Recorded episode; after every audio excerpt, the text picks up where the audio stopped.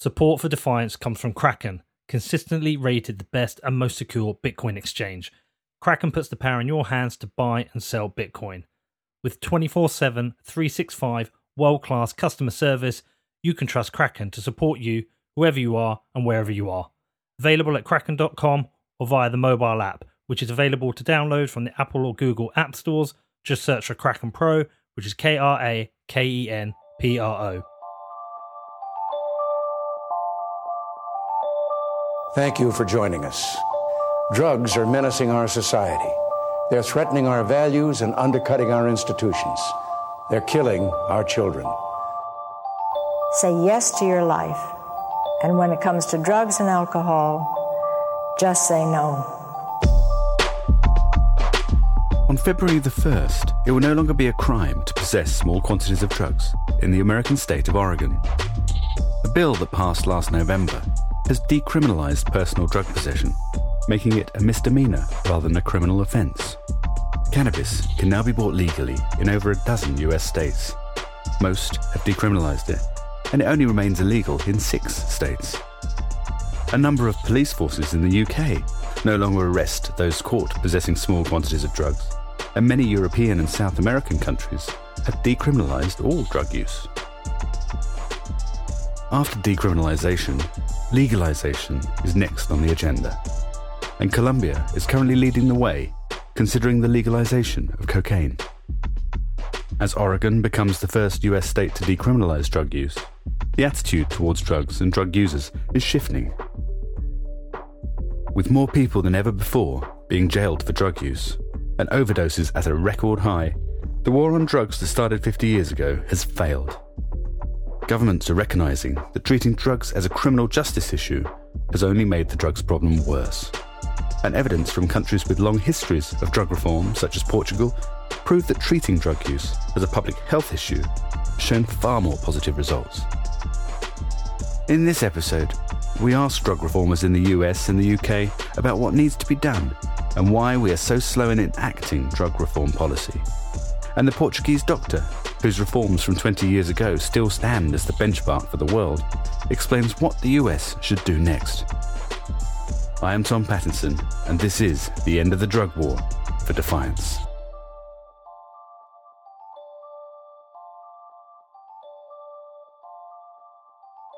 I'm Steve Rolls. I'm the Senior Policy Analyst for Transform Drug Policy Foundation. It's a charity based in the UK but operating internationally critiquing the failings of the war on drugs and the whole criminal justice led approach to drugs and advocating for um, alternative approaches that are rooted more in human rights and public health. And a particular focus of ours has been developing um, alternatives to the war on drugs, not just saying, look, the war on drugs is you know a, a, a, failed policy but saying you know trying to come up with a coherent vision of what comes after the war on drugs. So, specifically looking at decriminalization, ending the criminalization of people who use drugs, but also how we can legally regulate currently illegal drug markets. So, looking at the specific models of how we would have legal legal drugs. Um, drugs are here anyway, whether we like it or not, and responsible policymakers need to start from that baseline and manage that reality rather than pers- continue to pursue this sort of fantasy that we can somehow eradicate drugs from society. Clearly, we can't. We've been trying that for you know generations now it hasn't happened we've got further and further away from this mystical drug free world we think it's time to reorient towards public health pragmatic management approach to reduce harm because clearly the war on drugs doesn't do that it was 50 years ago that the UK introduced the 1971 Misuse of Drugs Act, and it was the same year that Nixon declared a war on drugs in the US. America's public enemy number one in the United States is drug abuse. In order to fight and defeat this enemy, it is necessary to wage a new all out offensive. Its aim was to use enforcement to stop supply through illegal production and deter demand by punishing possession and use we've had half a century of this as our model and every single one of those years of those of those 50 years we've got further and further away from the aspirations of the war on drugs to create a drug free society it hasn't done that. Uh, it's done the opposite of that. But it, it's much worse than just failing to eradicate drugs from society. It has created huge secondary costs. It's made risky drugs more risky because you don't know the strength and purity there's no information on the packaging you may get sold things that you you know you're not expecting. Um, you have to interact with a potentially violent illegal trade to access those markets. It's fueled a, an illegal market controlled by often violent organized crime groups that turns over three to four hundred billion dollars per year it's it's put an enormous burden on the criminal justice system, not just police time, but also uh, you know the, the court system, the prison system, the probation system. So it's a huge burden on the taxpayer. It worsens public health costs of of drug misuse, and it actually prevents us responding to problematic drug use in an effective way because it you know the people that we need to reach are afraid to seek help because they're fearful of legal consequences and we're siphoning away resources that we should be spending on treatment and risk education and harm reduction and all that all those public health things that we know actually work and funneling that money into completely counterproductive enforcement and criminal justice interventions which we know from the last 50 years do the exact opposite of what we would want them to do. So, on pretty much any metric, whether it's a public health measures or criminal justice measures or you know personal liberty or economic analysis it's been a sort of catastrophic failure. And it's it's remarkable really the fact it has been this generational failure that it's still here. And it's still failing. The opioid epidemic that takes the lives of 70,000 people a year in America grabs the headlines. But UK drug related deaths are rising at an alarming rate. We have the highest drug related deaths of any EU country. Scotland has the, the highest level of drug related deaths of any country in the world, higher than America. Um, which is, you know, everyone's kind of, oh, the opioid epidemic and the drug death epidemic in in in the USA. Well, it's worse in Scotland. More and more people are using drugs. There's more and more drug related harms. You know, for a policy that is supposed to get rid of drugs from society and protect people from drugs, it's clearly doing the opposite and has been doing for decades what we need to do first, what government needs to do, is to look at the evidence and acknowledge that the current approach, that the criminal justice led approach, isn't working, um, and look at the evidence uh, both in the UK and around the world of the kinds of policies that are going to move us in the right direction. And that basically means a fundamental kind of reorientation away from this pro- punitive prohibition, criminal justice led um, approach to drugs towards a public health model you, you acknowledge that this is fundamentally a challenge, a health and social policy challenge, and you deal with it in in that way. Um, you know, we, we know what works. There's no real mystery there. There's an enormous literature on this. There's an enormous body of expertise.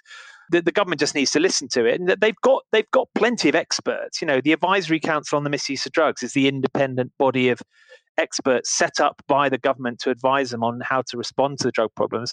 And they're forever making very sensible recommendations, which the government just ignores and then announces another big criminal justice crackdown. The government needs to listen to their own experts as well as the voices of lived experience and people in civil society. And perhaps now some of those voices are being heard. Grassroots reform movements are springing up all across states in America, and national governments make visits to countries such as Portugal, who moved to a humanist healthcare method over a criminal one 20 years ago. You know, it feels like we're edging towards a sort of tipping point of drug policy and law reform. At the moment, we are still on the prohibitionist side of the fence. I mean, drugs are all still illegal to possess, uh, and you know we still have prisons full of minor drug offenders and people who, who are in prison for drug related offending.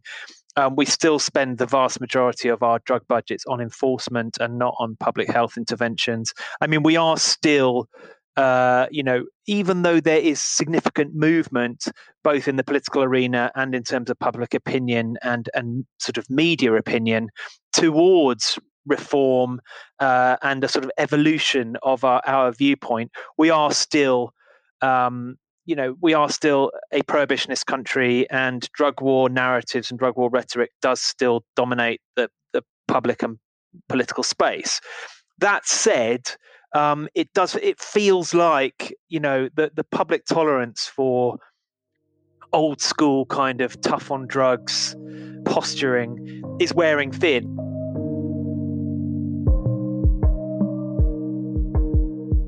Anthony Johnson is a former criminal defense attorney who spent years witnessing non-violent cannabis users being sent to prison and the effects it had on their families and their future careers.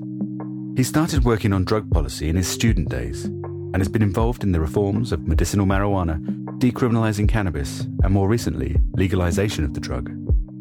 Johnson was the co author and chief petitioner of Oregon's November 2020 Measure 110 bill, which decriminalized possession of small quantities of all drugs in the state. So, Measure 110, which uh, the go starts going into effect mainly here on February 1st, uh, decriminalizes the personal possession of all drugs in Oregon.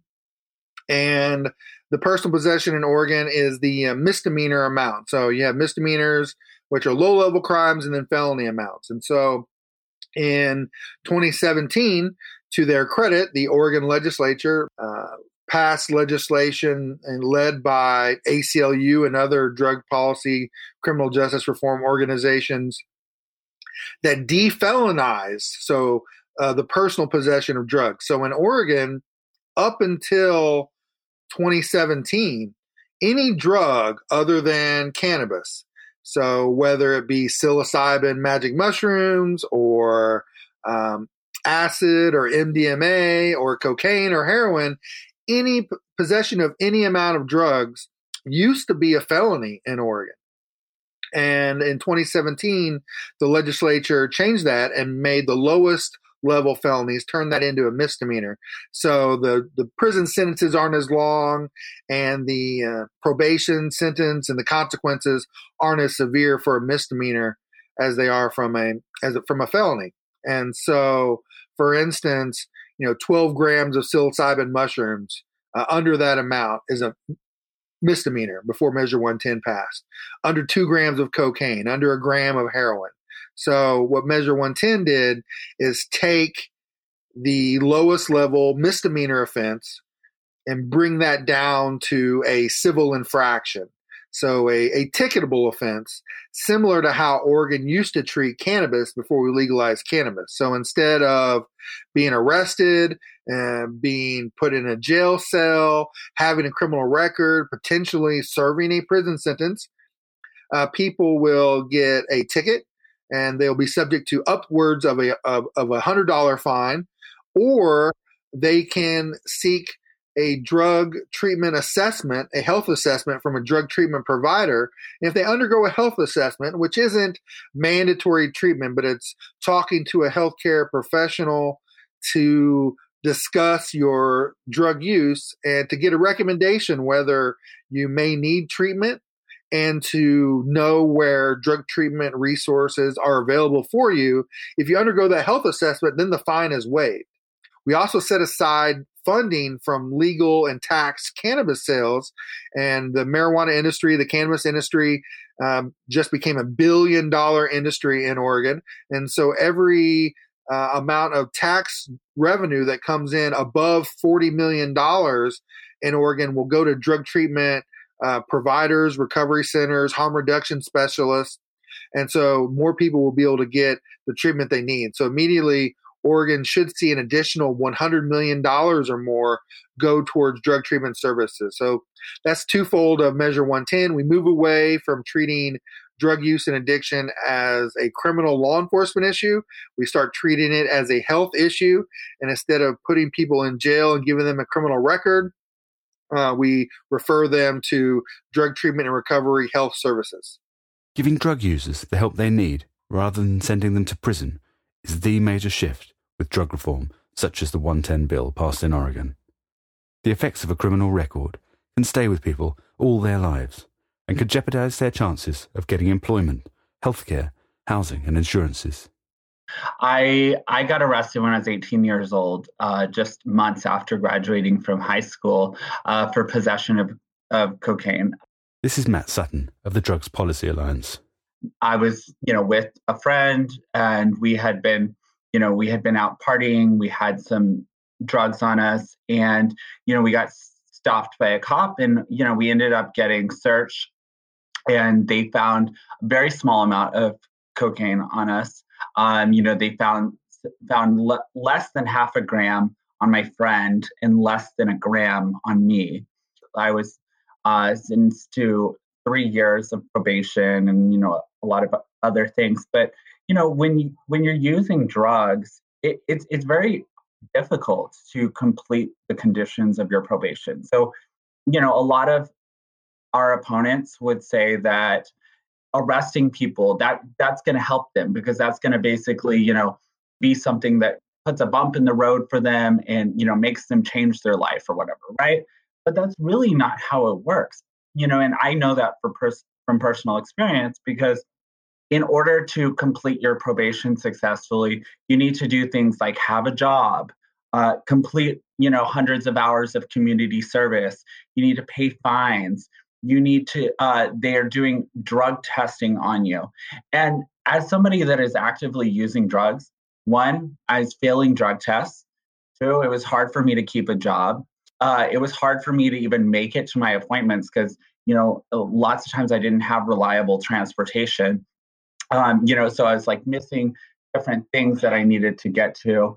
And um, and and also just you know doing things like you know trying to like go to these you know different classes or community service or all these other things that they want you to do mm-hmm. in order to actually finish your probation were nearly impossible for me so what ended up happening is you know i ended up getting in you know more trouble from you know a variety of different things you know like failing drug tests you know other small arrests such as like public intoxication disorderly conduct and i ended up being on probation for a total of eight years, actually. um, and you know, throughout that time, you know, nobody was really providing me the kind of help that I needed to be able to like get better. You know, it was a very punitive approach.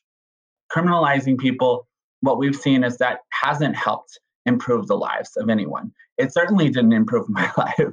You know, today I've actually I, I, I have actually been sober for over seven years now.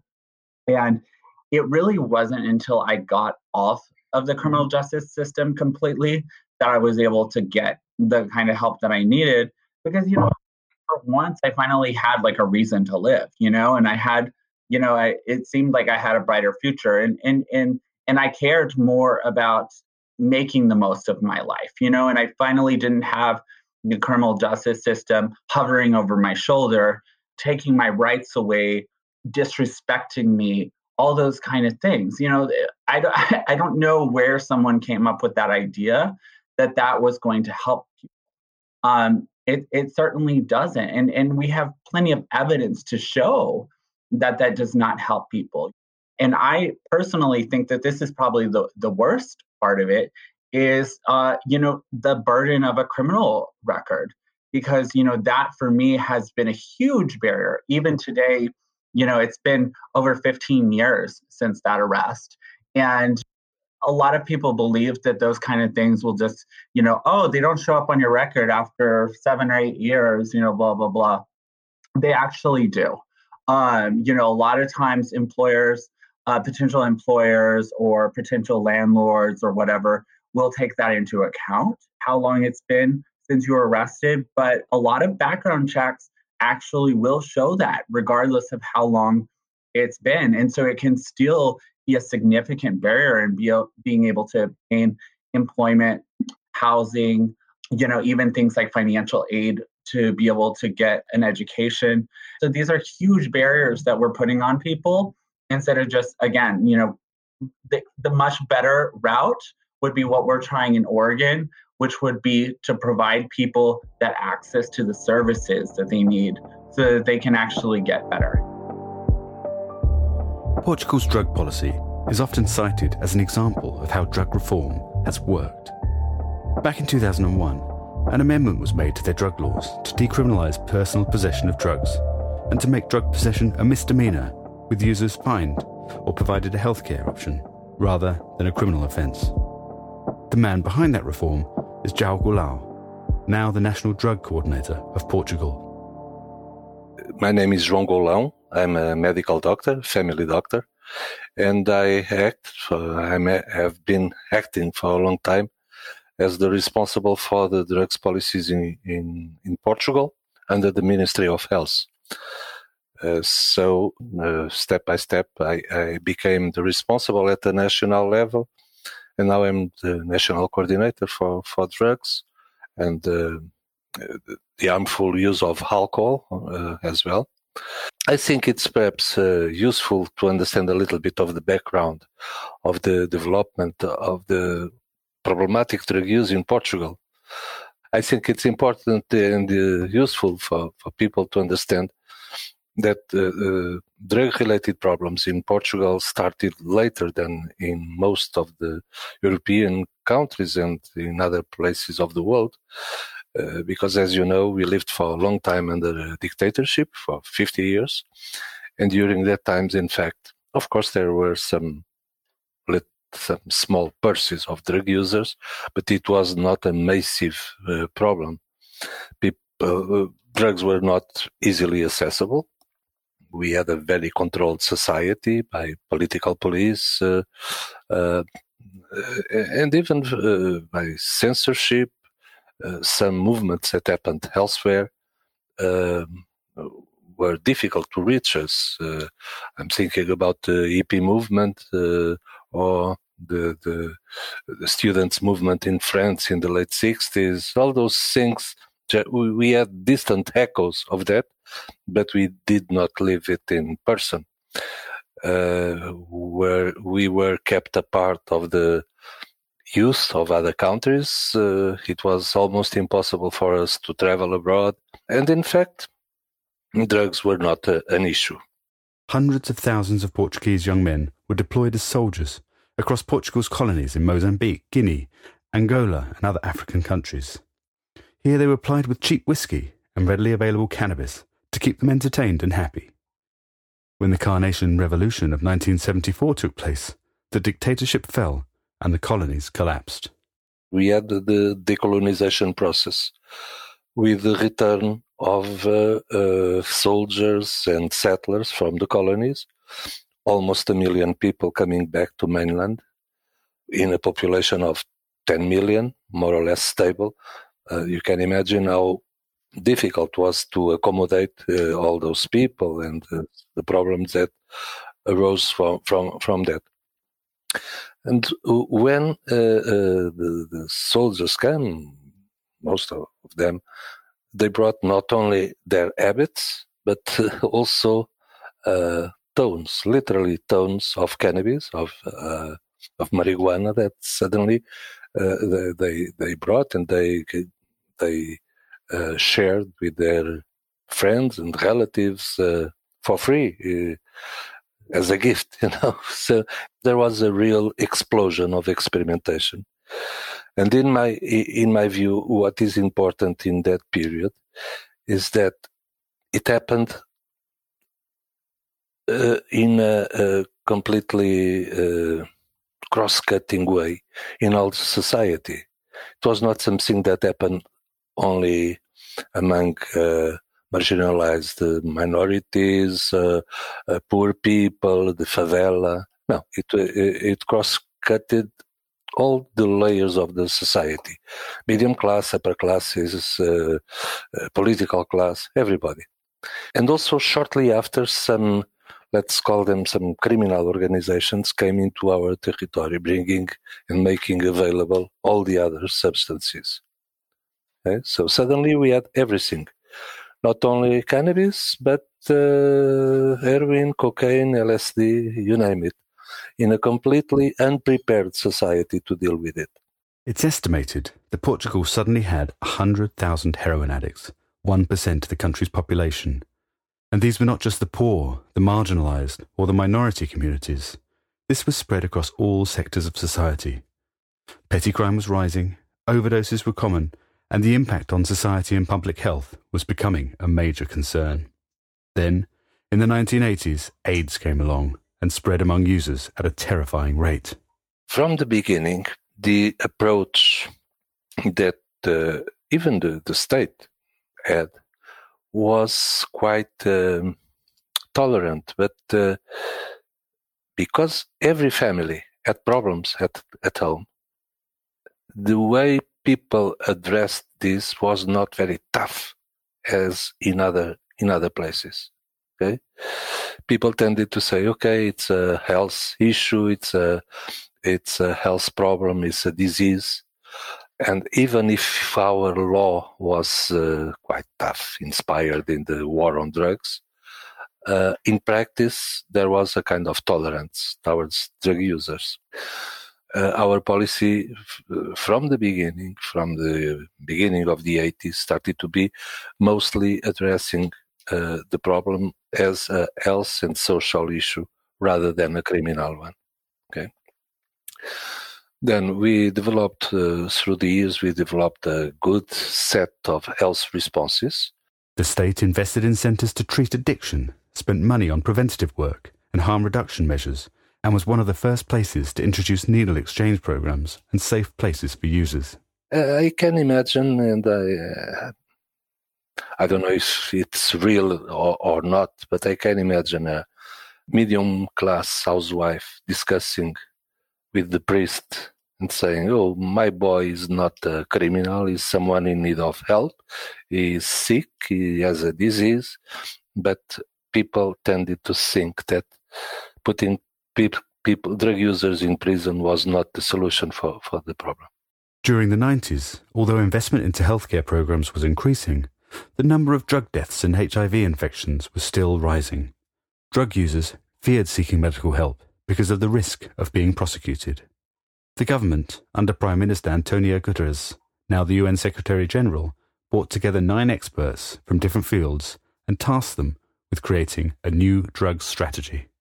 We proposed to turn drug use and possession for use, possession of small amounts of drugs, into a misdemeanor instead of being a, a criminal offense. And that avoids that people that use drugs uh, get a criminal record that stands and stigmatizes for life uh, and avoids that people go to jail by mere uh, drug use. Uh, of course, drug trafficking is still severely punished uh, under the criminal system. Okay? Our proposal was to change only one article of our drugs law, uh, a law that came from 93.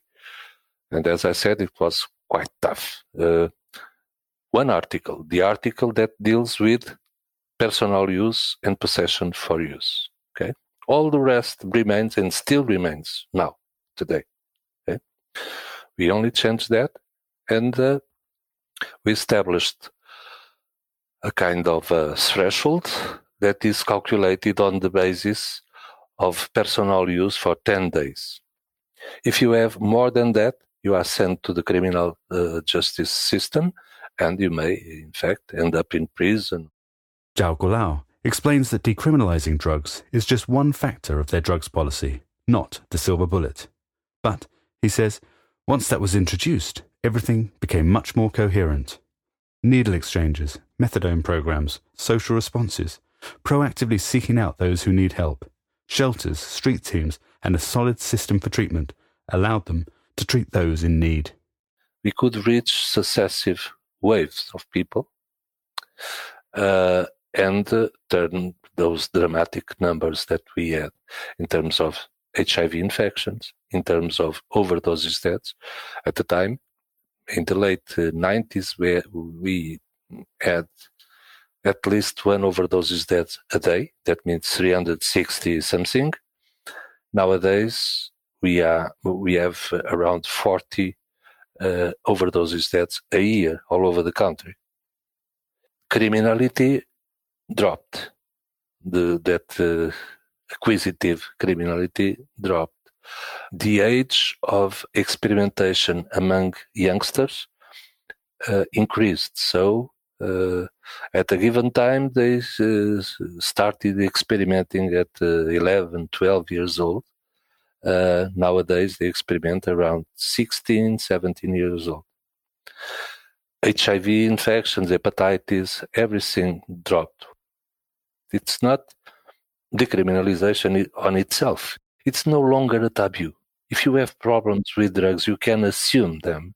You can seek for, for help without fearing even being fired of your of your job. This is, in my view, this is mostly the, the, the difference. It's a humane way how we deal with, with the problem, and and uh, uh, decriminalization is is just one of the translations of it. That humane attitude that Portugal has taken and its culture of care has been more instrumental in the programme's success than the policies that have been put into place, he says. The American culture of big pharma influence and prescription drugs being handed out so freely is one major element of the opioid crisis in the US. I don't want to be unfair to doctors in, in the United States, uh, but of course the pressure of pharma is much more present uh, than here, and there's a different culture uh, uh about the use of, uh, of opioids. Of course, we struggle for uh, making opioids available in some parts of the world for those who need them. And as you know, most a lot of people who would benefit from their use cannot access. Here in Europe, I think we have a culture of uh, well, we, we use opioids when they are really needed, not for minor uh, diseases, minor pain, I think the the pen of our colleagues in America is very light on doing it, or at least it was. It was. The next step on from decriminalisation is legalisation, as we've seen with cannabis, which went from legalised for medicinal purposes to decriminalised for personal use. It is now legal in many states. In my view, to be coherent uh, with our uh, current policy, we should talk about uh, about regulating all the drugs. We, we decriminalized the use of all the drugs. If you are moving forward, I think uh, we should not have a different approach for cannabis than the others, because the principle is the same. On one one side, I believe that cannabis is no longer a, sto- a soft drug. Okay.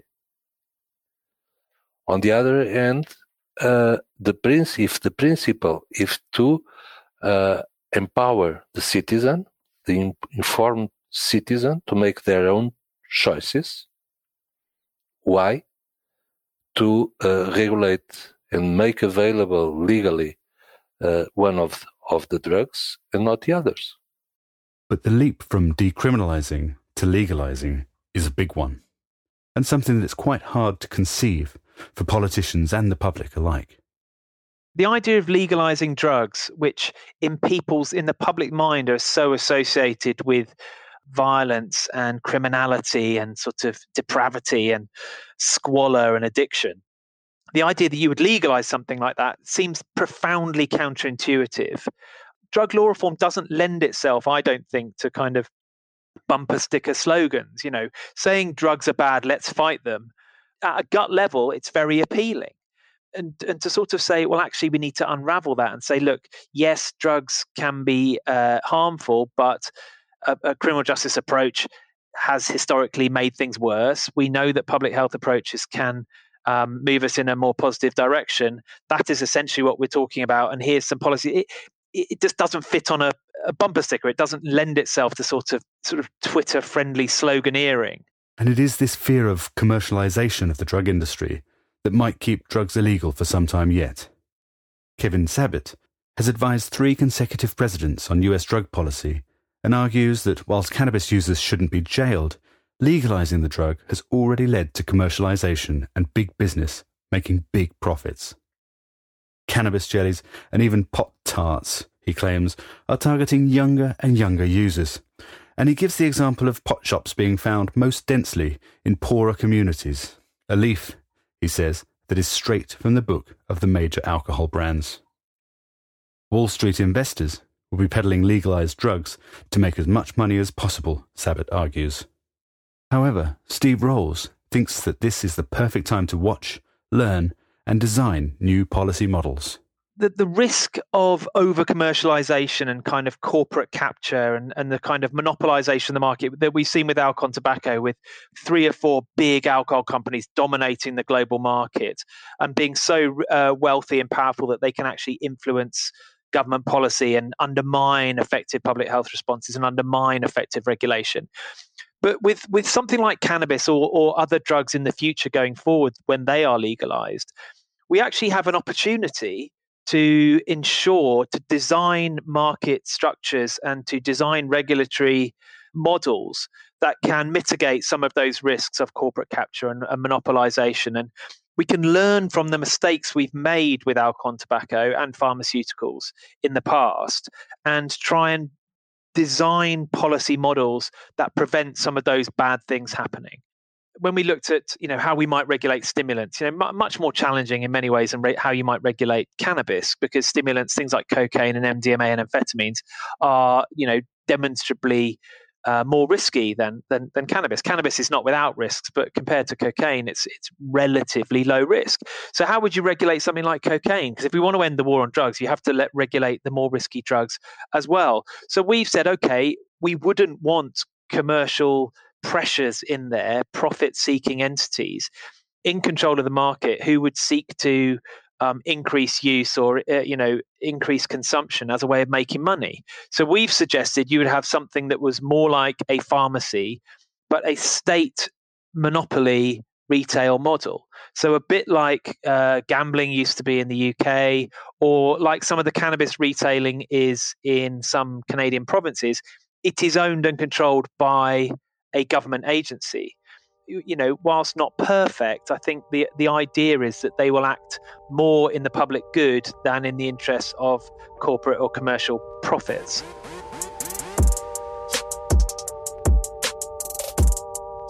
The war on drugs hasn't worked. Punishing users has kept the drugs trade underground. It's stopped people who needed help from getting it and it's meant that the billions of dollars in profits are kept in the hands of organised crime gangs. Decriminalising will hopefully be a big step towards shifting the public perception of drug use from being a criminal issue to being a healthcare issue, and it will stop tens of thousands of people from ending up in jail or living with a criminal record.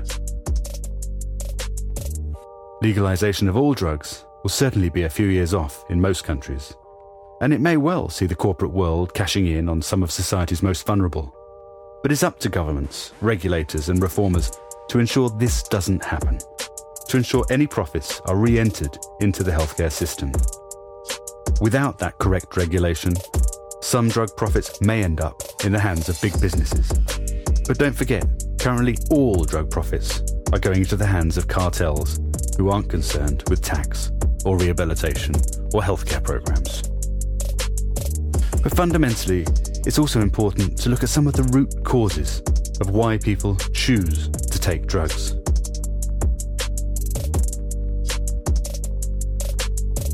In my view, and uh, simplifying uh, perhaps too much, people use drugs for one of two reasons either to relieve pain, to relieve suffering, or to potentiate joy, to uh, happiness. When you want to potentiate pleasure, and you want to, to go uh, to, to attend a festival or go to disco, you use one kind of substances, mostly stimulants uh, you can enjoy, dance, and uh, when you are suffering like our societies are in the present moment, the importance of other substances, such as opioids and heroin, uh, increases. What drives a lot of pro- problematic use is actually a wider social malaise. It's the underlying problems of deprivation and inequality and urban deprivation. And those deeper social problems are at the heart of a lot of our real drug problems. This show was written and narrated by myself, Tom Pattinson. Additional production and sound design was by Danny Knowles, and Peter McCormack was the executive producer. I'd like to thank Steve Rolls, João Goulão, Matt Sutton, and Anthony Johnson, who were so generous with their time.